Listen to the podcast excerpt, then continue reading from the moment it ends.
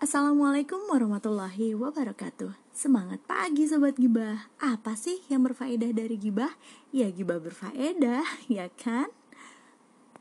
Salam kenal dari saya, Rati Sunita Yang bakal nemenin kamu membahas sesuatu yang bisa bikin kamu jadi lebih bahagia dan lebih produktif setiap harinya. Nah, kali ini bahasan kita adalah tentang kepleset. Ya, kepleset itu sederhana cuma adegan yang tidak disengaja dari ya jatuhnya nggak seberapa tapi malunya luar biasa itu. Tenang bukan cuman kamu aja kok yang pernah ngalamin kepleset. Aku juga sama. Nah cuma masalahnya peristiwa kepleset itu kadang-kadang kalau terjadi di kehidupan nyata dan permasalahannya besar banget kita tuh sering banget akhirnya bingung untuk menentukan gue harus bangkit dengan cara gimana? Udah gak punya muka lagi.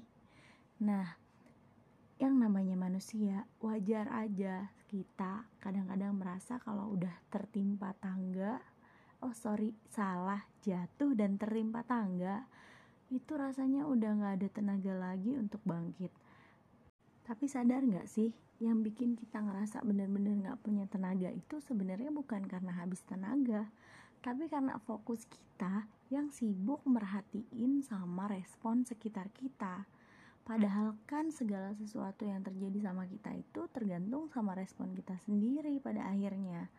Kayak gini loh tadi sore bayangin gue jatuh di pasar udah setua ini pakai acara jatuh di pasar pula. Kalau misalnya dulu kejadiannya dulu nih mungkin gue tuh yang kayak mau bangkit tapi ada drama-drama dulu karena gengsi ya kan? Tapi sekarang karena usia udah tua juga gue pikir ngapain mikirin orang lain?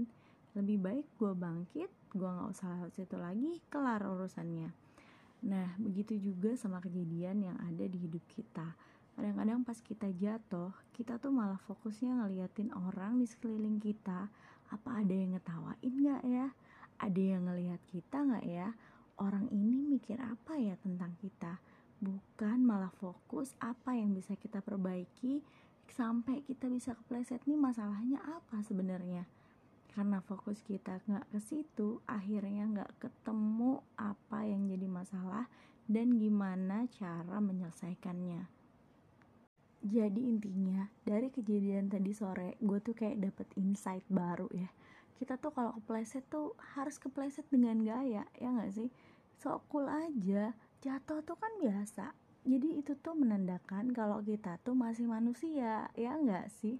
Masih punya kesalahan.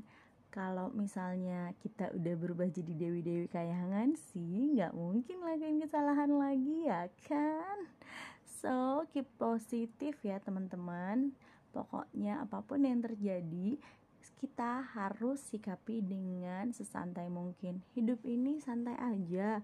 Kita tuh punya planning serius, tapi ngejalaninnya santai, ya kan? Supaya gak cepet tambah kerut-kerutan di wajah kita. Sayang loh skincare-nya, ya kan? Oke, segitu dulu hari ini. Semoga teman-teman semakin semangat dan terinspirasi dari kejadian kecil ini karena menurut saya sih ini tuh bener-bener insight baru yang bikin saya mikir, oh ya, selama ini kita tuh kadang-kadang fokusnya mikirin orang lain aja dulu. Jadi akhirnya kita nggak ketemu deh permasalahan kita tuh jawabannya apa. Padahal Allah tuh kasih ujian ke kita supaya kita mikir apa kesalahan yang ada di dalam diri kita. Karena sebenarnya kalau misalnya kita lagi jatuh orang tuh cuma bisa komentar doang loh guys. Jangan lupain itu ya. Keep spirit tetap semangat. Jangan lupa gibah gibah apa yang berfaedah? Ya gibah berfaedah. Semangat pagi semuanya. Wassalamualaikum warahmatullahi wabarakatuh